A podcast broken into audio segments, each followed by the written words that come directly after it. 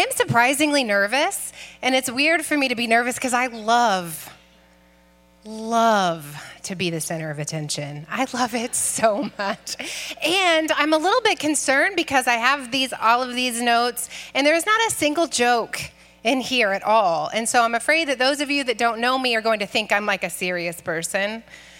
I've been up here for 2 seconds and you know that I'm not a serious person.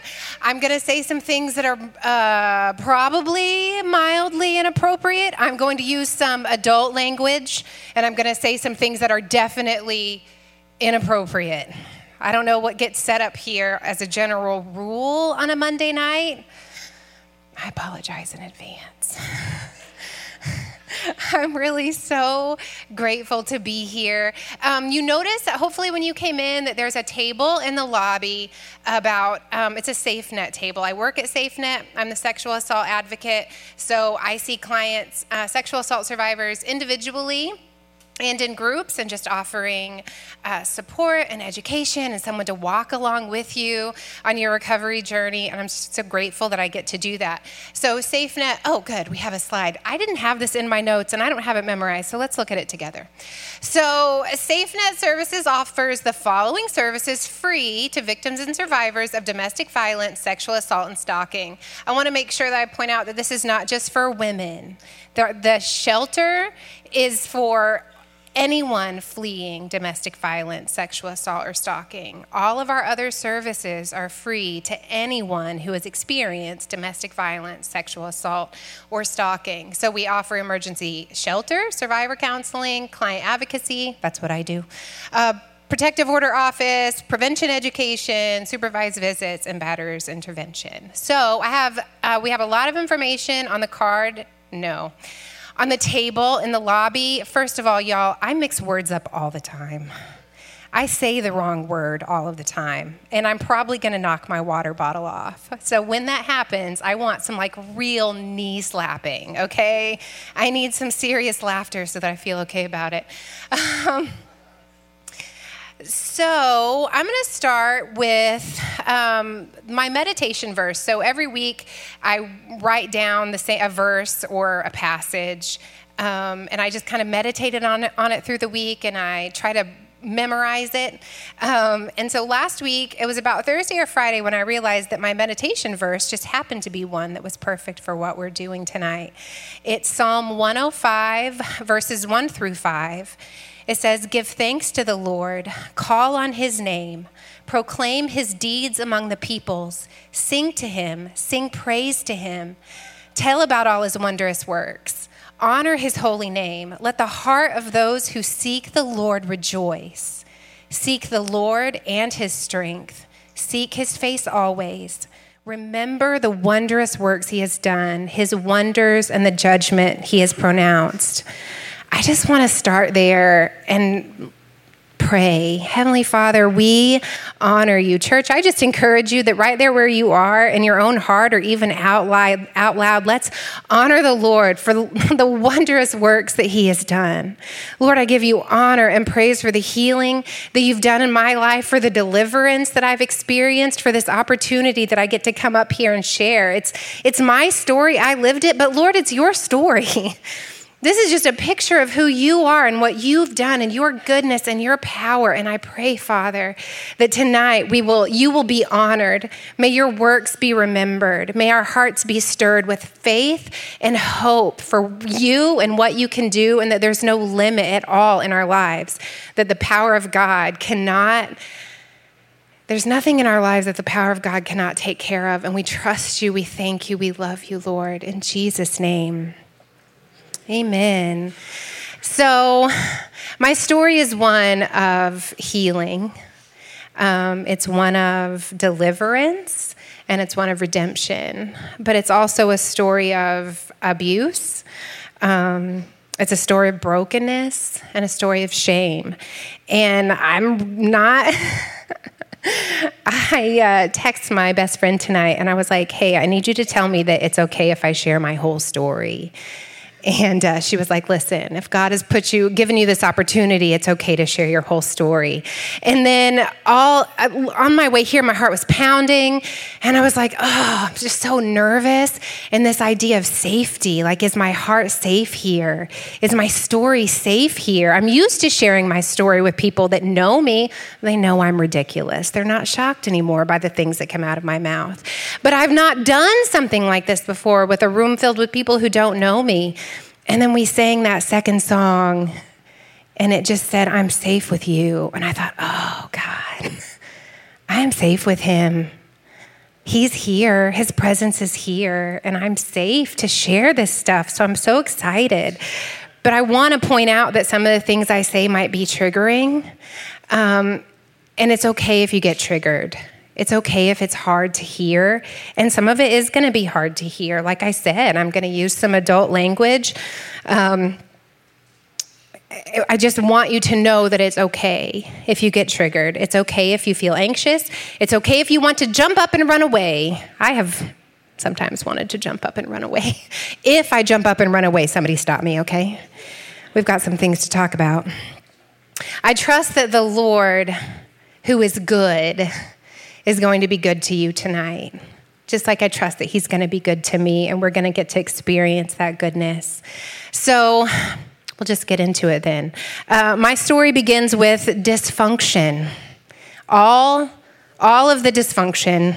Um, grew up in a home where there was alcoholism, domestic violence, uh, verbal abuse, emotional abuse, divorce. Um, then when I was nine, so that was just in the home. I'm a, one girl, four brothers. Uh, so all of that, just growing up with a bunch of boys and being the only girl. Um, and then when I was nine, uh, I began to be sexual, sexually abused by my father.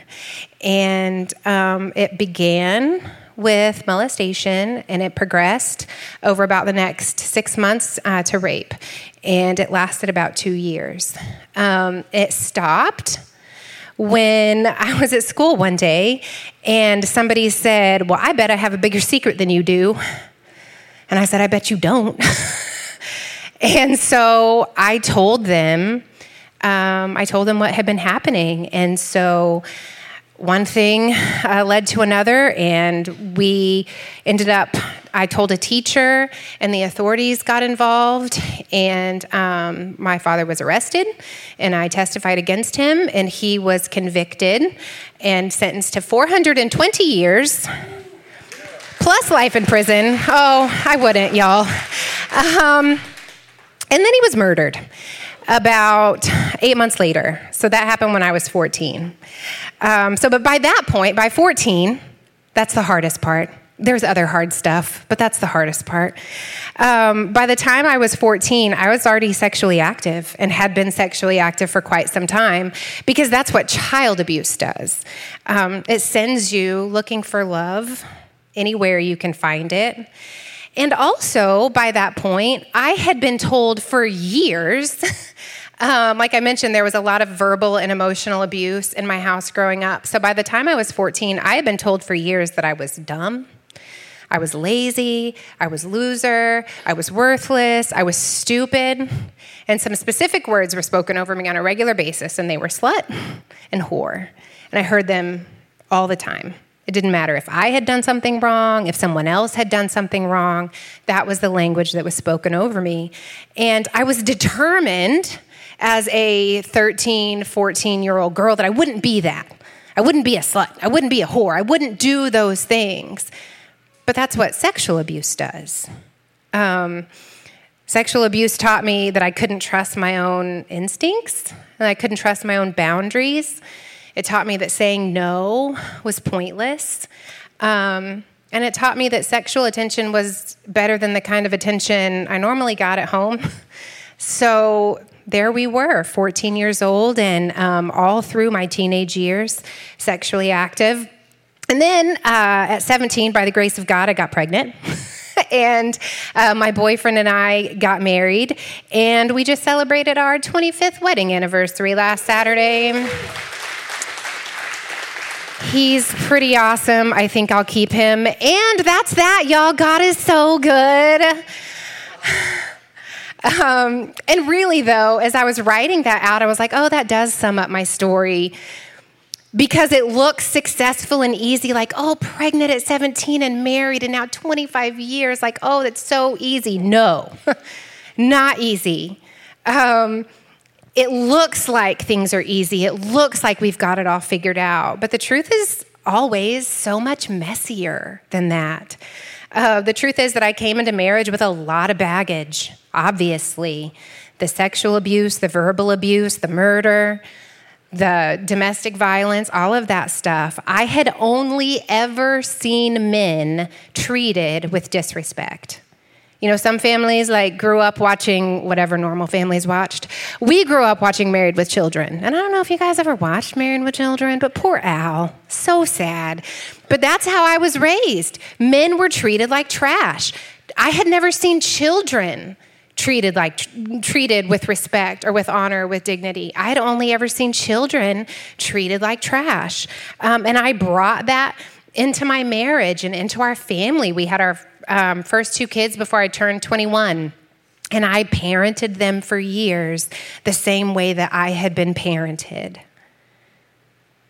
And it took years to learn what being in a loving healthy relationship looked like um, it took a lot of years, a lot of healing, a lot of growth, a lot of discipleship, a lot of reading my Bible every single day, letting the Lord just rewrite and rewrite and rewrite everything in my heart.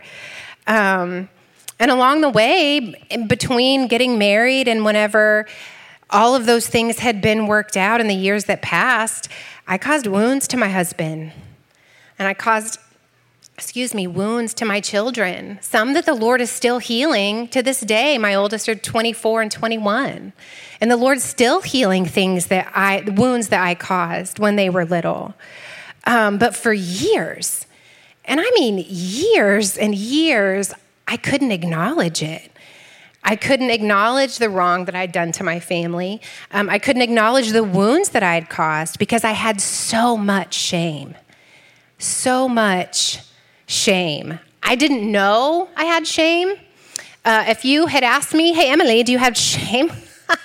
no, absolutely not, I don't. Um, I thought it was fine.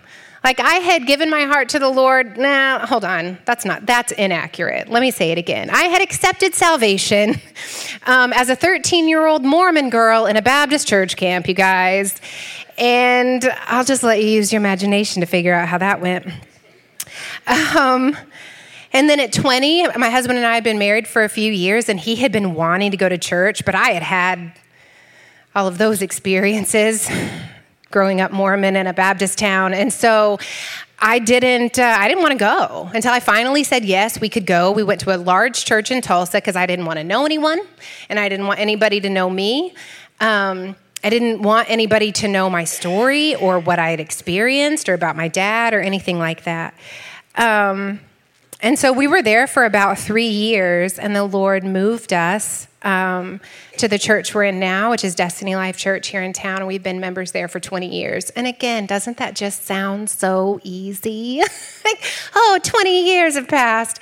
In that 20 years, there's a lot of hard things that have happened, a lot of growth. And I'll say this again later, but growth is hard, you guys. like, growth is not easy, healing is not easy. Um, so, in the next 10 years after the Lord moved us to Destiny Life, I really did heal from so much. Um, the consequences of sexual abuse, the consequences of verbal abuse, the trauma of losing my dad the way that I did. So much he, um, healed in my life, and I had grown so much. And honestly, I did so much. I led a life group. Um, I taught a sexual wholeness session at encounter retreats for years. I taught kids' church. I did all of the things. I was on the prayer team. I served in all of the ways. Um, my marriage was flourishing. Our kids were doing fine. Like all of all of this to say, it looked so good. Um, but on the inside, it was a totally different story. And I wasn't even aware of how different the story was on the inside of my heart. So, uh, one thing that you probably know is that abuse and trauma can make us all respond in different ways. And all of that is just coping. Um, we learn to cope. Some of us turn to drugs or to alcohol or to sex or to something like that. Um, some of us cope by performing by putting up a really good show and a really good front to make it look like we're doing a whole lot better than we were than we are um, by convincing ourselves and the rest of the world that we're doing great and that's exactly what i did uh, i worked hard to earn a place um, that I didn't believe that I deserved. And not only was I working hard to earn a place in like serving in the church, um, but I was working hard to earn my place in God's heart. I really believe that I had to do all of the things so that God would love me, that I had to earn my keep, so to speak. Like Jesus gave me this free gift of salvation. Now I got to earn it, is how I believe. And I didn't know if you'd asked me, oh, Emily, do you believe that? No. Um, if you had asked me if I believed I had to earn God's love, I would have said, no, I don't believe that at all. I, knew what the Bible said. I could have just quoted you the story in John 15 of the prodigal son and how his father went out every single day to look for him. And how when he finally came home, his dad ran out to meet him. And I knew my place in that story. I knew that I was the child wrapped up in the father's arms, despite all the muck and all the mud and all the stink, and just loved so unconditionally. I knew it, but I did not know it. Um, then in 2011, uh, I lost someone that was very close to me. So she was my aunt, um, but she was also my best friend. And she had moved out of state before I was born and um, had moved back, and she'd only lived back in Oklahoma about four years. We'd only been friends for about two years, but in that time, we became so close. She was the first member of my family, adult female member to love me. I mean, I'm sure my mom loves me. My grandma loved me. Every, you know, they loved me, but they didn't know me. And my Aunt Nadine took the time to get to know me. And she was the first time that I felt seen and loved and chosen. Like she chose to spend time with me every week. She rearranged her schedule to spend time with me. And that did something in me I had never experienced before. And so when she passed, I was I was devastated. Um, and I didn't realize it for months afterwards. But she had come to represent the love of God to me. And so losing her felt like losing the love of God. And I even remember when she was in the hospital and um, she was um, on a the ventilator. And I just remember thinking, like, if you die, who's going to love me? I didn't know that I believed deep down the answer was no one, but it is what I believed. And it, it when she was gone, that was the, the fear that came up. Um, and suddenly, I couldn't do all of the things that I had been doing to earn my place.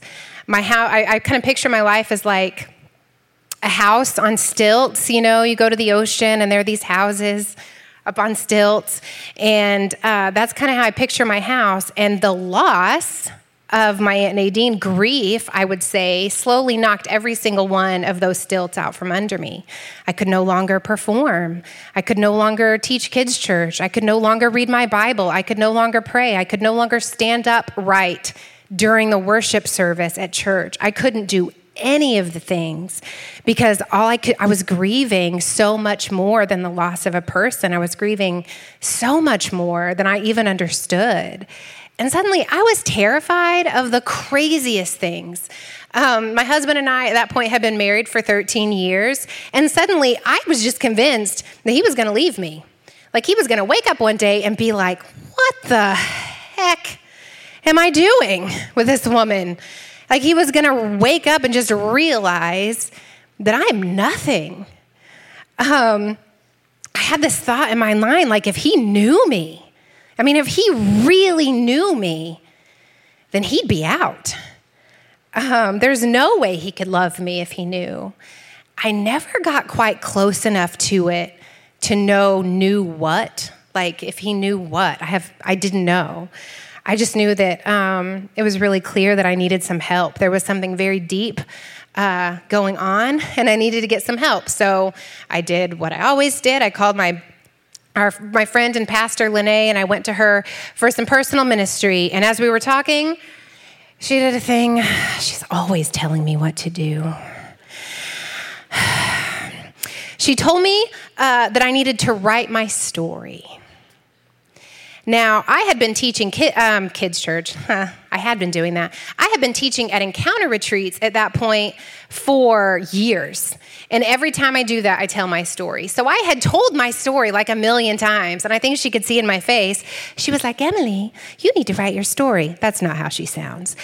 And I was like, and she said, um, she pointed out that I had written my story many times and I had shared my story many times, but I had only ever shared what I thought would help other people.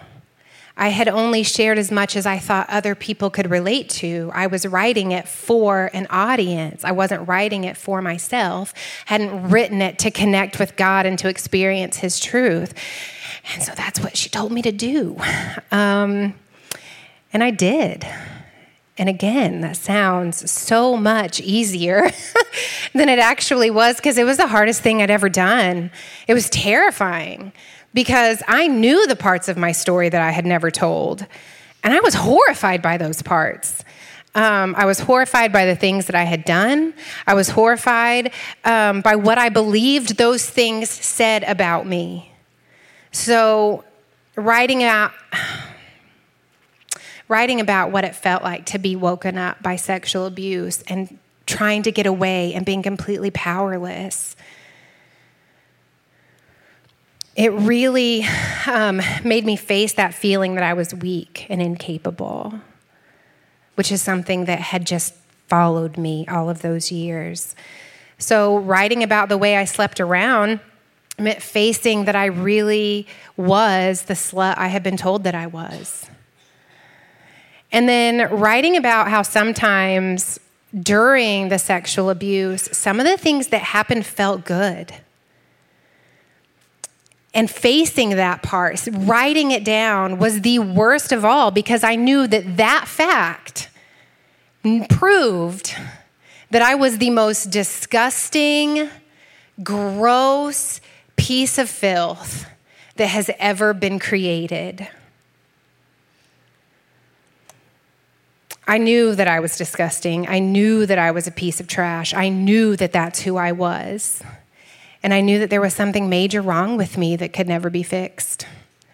So, writing my story, writing all of that and more, stuff that I really don't have time uh, to even get into, was the hardest thing that I've ever done up to that point but it was also the most freeing because I didn't know I believed those lies that I just said until I wrote them down. They had been in here. They were doing their thing. They were the ones in charge this whole time, but I didn't even know I believed them. Um, so, writing them down, facing them, allowed the Lord to begin to speak truth to things. And then sharing my whole story with my husband for the first time allowed him to start healing from the wounds that I'd caused.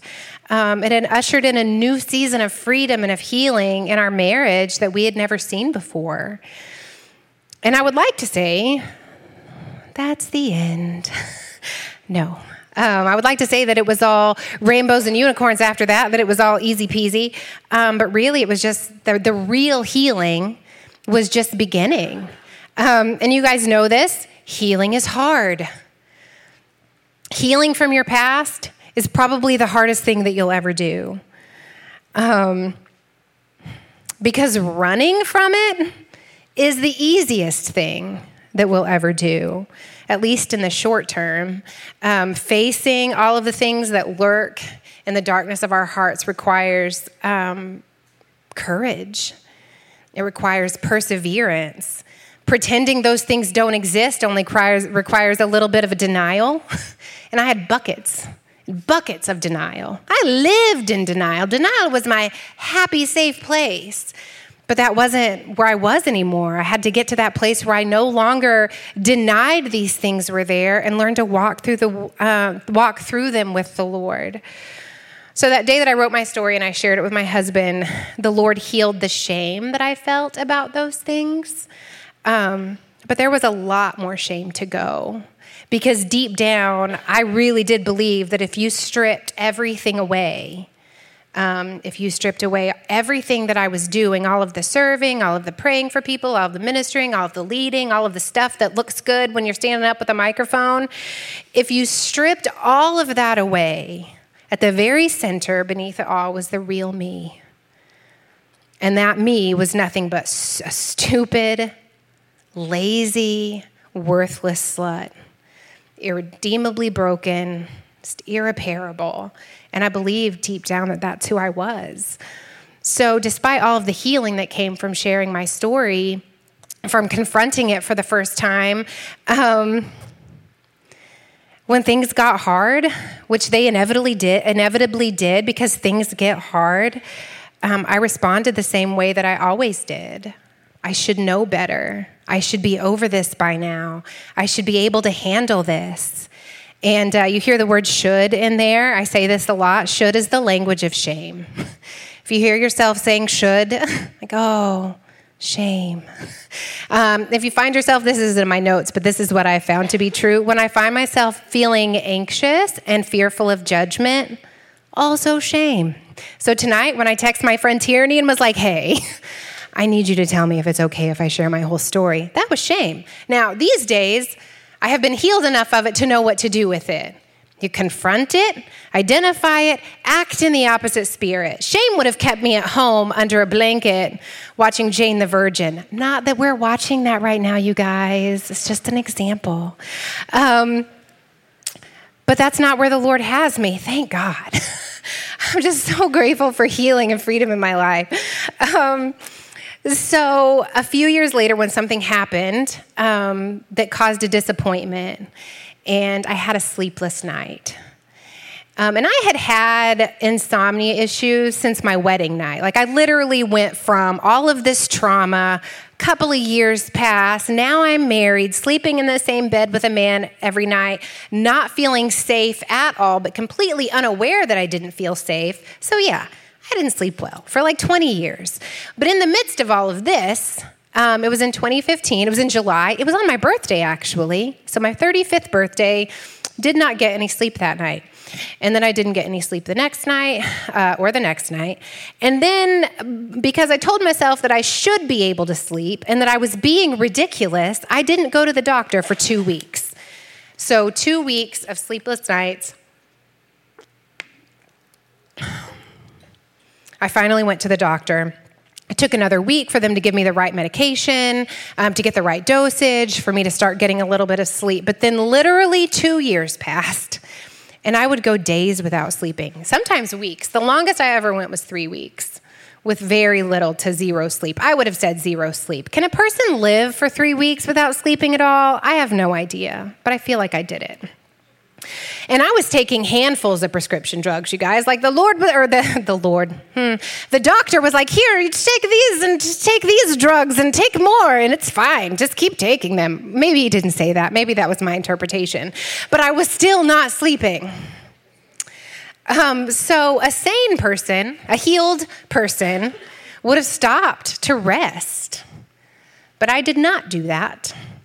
I kept doing all of the things in those two years. I kept leading. I was, um, I was leading, I had started a women's ministry, and I was leading that. I had, was still just doing all of the things, all the stuff that looks good and easy and fun. I was still doing all of that, but inside I was barely functioning. I was so exhausted um, all of the time, and I didn't believe I deserved to feel tired. I believed that I should be able to sleep. And if I couldn't, then that meant the Lord believed I sh- uh, should be able to function anyway. And can we just talk? Can we just stop for a minute and just think about how stupid that is? To think that, well, the Lord gave me this, so he must think I should be able to handle it.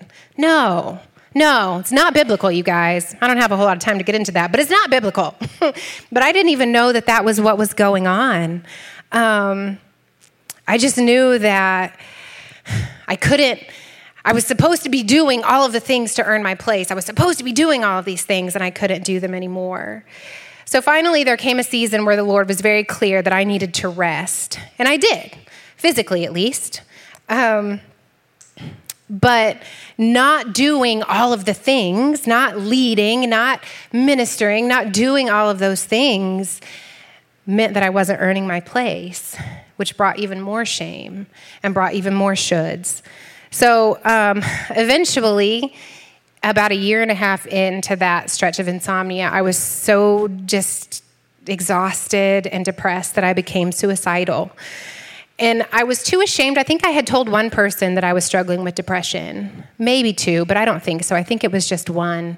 And um, I was just so ashamed because what did I have to feel? What, what did I have to be depressed about? Like, my life was perfect. My husband is awesome. My kids are great. All of these awesome things were going on. How dare I feel depressed? That's that. That inner voice is a real jerk sometimes, you guys. So, but that's how I felt. Like I shouldn't even feel this way. So I couldn't tell anybody how I was feeling. Um, and I couldn't shake this hopeless feeling that insomnia and depression were my whole life, that they were my whole future, that they were who I really was, that this lie I had been telling myself that I had been healed and that all of these, God had done so many awesome things in my life, that that was just a lie, that the truth was depression, the truth was insomnia, the truth was hopelessness. Um, and I can't tell you really how close I came to taking my own life, um, just out of sheer despair and hopelessness.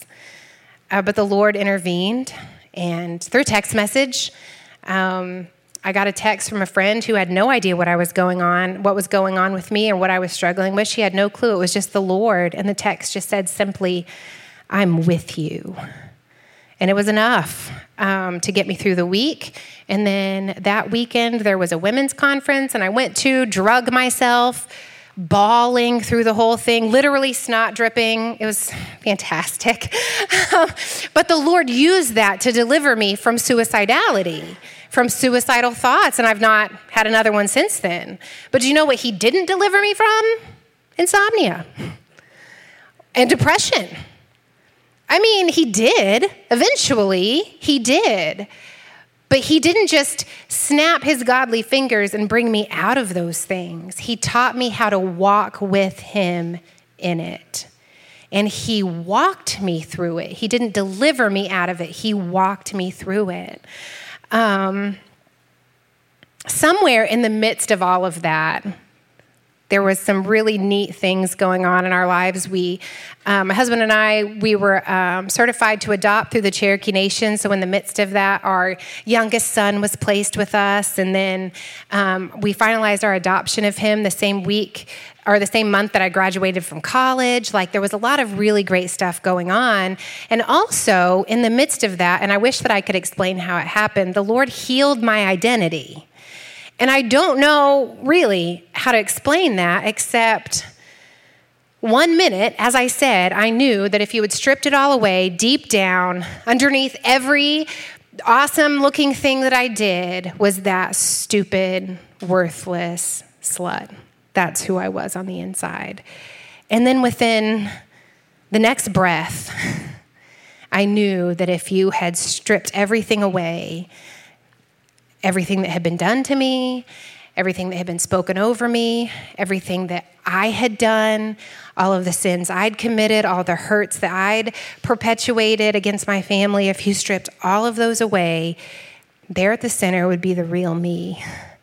And instead of that stupid, worthless slut, that real me was his daughter. And it made all of the difference. But in the midst of that, I didn't know how to be a daughter all I had ever been was a spiritual and emotional orphan. You know, you picture an orphan on the street working and, and stealing and fighting for just every scrap of attention, every scrap of provision. That was me. And then as a daughter, I didn't know how to rest. I didn't know how to trust that the Lord was going to take care of me. I didn't have a clue how to do that. Um, and so the Lord taught me. He walked with me through that process of how to rest. He walked with me through it. And I wish that I could tell you like exactly what that looked like, but it will look different for you than it looked for me. I'm a journaler. And this is the only should you will ever hear from me. Hold on, there are only two shoulds you will ever hear from me. You should be reading your Bibles. you deserve it. You deserve to invest in yourself in that way. You deserve to invest in your future. You deserve the time that it takes to read your Bible every day. You should do that. Should number two, you should be journaling. all of you, get a journal and start writing down all of the things. No, this dude over here, he's like, mm, I'm not doing that. Listen, everybody but that guy, read your Bible and get a journal. So the Lord taught me how to be his, his daughter by journaling. I just started writing everything out. And when I would start feeling depressed, this is what would come out of me I am depressed, or I am anxious, or I am exhausted. But I am his daughter, and that is enough. If I never lead another group, I am his daughter, and that is enough. If I never write another book, if I never, any of the things, I'm his daughter, and that is enough. If I stay depressed and exhausted for every other minute I have left on this earth, I'm his daughter, and that is enough. So there's a story um, in the Bible that I want to share as I wrap up. And it's a familiar story.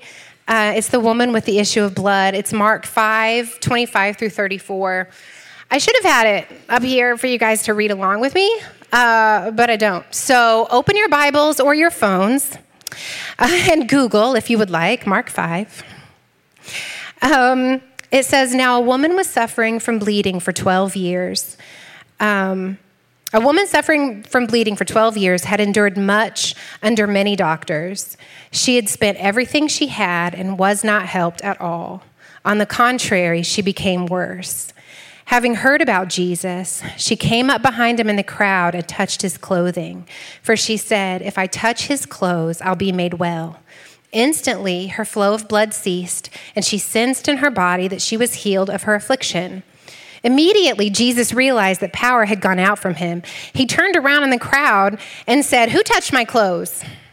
His disciples said to him, Dude, you see the crown and yet you're wondering who touched you?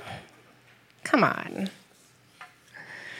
But he was looking around to see who had done this. The woman, with fear and trembling, knowing what had happened to her, came down and fell down before him and told him the whole truth. Daughter, he said to her, your faith has saved you. Go in peace and be healed of your affliction. So when I read that, I picture Jesus walking through the crowd and he's got his disciples. And in the story, like Jairus has come to him and said, like, hey, my daughter's dying, please come. And he's like, well, okay. So he's in a rush. And they're rushing to Jairus's house. And when she touched him and she was healed, the work was done. Like there was no reason for Jesus to stop. And there was no G- reason for Jesus to look for her, but he did. And I feel that in my story where the Lord had done some work. He had done some pretty major healing, and He could have been done with me. He could have left me in all of that, and I would have been okay. Um, but He didn't. He stopped and He looked around for me. And then when He spoke to her, He didn't say, woman. He didn't call her by her name he said to her daughter, he spoke over her words of identity. He spoke to her who she truly was. And this woman had experienced shame. She had experienced rejection. She had not been allowed to be with people. Um, she would have had to wander around yelling, unclean, unclean, so that people knew not to touch her. We're talking about someone whose husband would have left her, whose family would have rejected her. She would have been just shame, just shame all the way around. And the Lord didn't keep walking after he had healed her. He stopped and he spoke those words over her and he said, Daughter. He spoke to her identity. And then he said, Your faith has saved you. Go in peace. And you know, there are only two times in the Gospels that Jesus tells someone to go in peace. One is here, and one is when there's that known sinner, the woman who came and anointed his feet with oil and washed his, washed his feet with her hair. Those are the only two times that he said to go in peace. And I have a whole sermon I could preach about that. um, I love this. You should look it up Isaiah 54, verses 9 and 10. It says, um, For this is like the days of Noah to me, just as um, when the waters of Noah covered the earth so as I, I swore, hold on, you guys, I have this whole thing memorized. Just as I swore when the waters of Noah um, would never cover the earth again, so I have sworn that I will not be angry with you or rebuke you. Um, my compassionate love will not be removed from you, and my covenant of peace will not be broken. And when I read that, I was like, nah, I don't have any idea what covenant of peace means. took a year of meditating on it and asking the Lord to show me, and He did. And it's this powerful understanding of a covenant, this two way agreement where I'm at peace with God. I have peace. That's what it says in Romans 5 1. We have peace with God through Christ. Um, but that covenant of peace means that God is at peace with us. God is at peace with me. And that's what he was telling this woman who had experienced all of that shame and all of that rejection. He was at peace with her. He wasn't angry with her.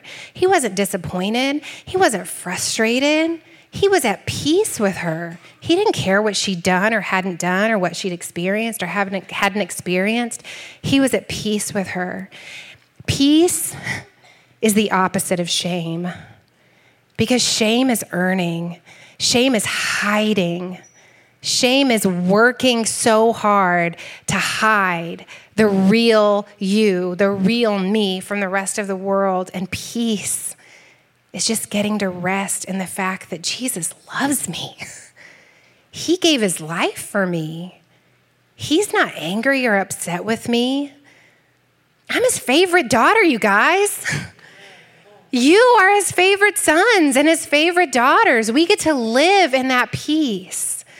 So, all of that said, I'm going to pray. I'm going to make myself available. I would love to pray with you um, at the end. Whenever we're done here, I'm getting ready to hand the microphone back, but I just want to pray over you.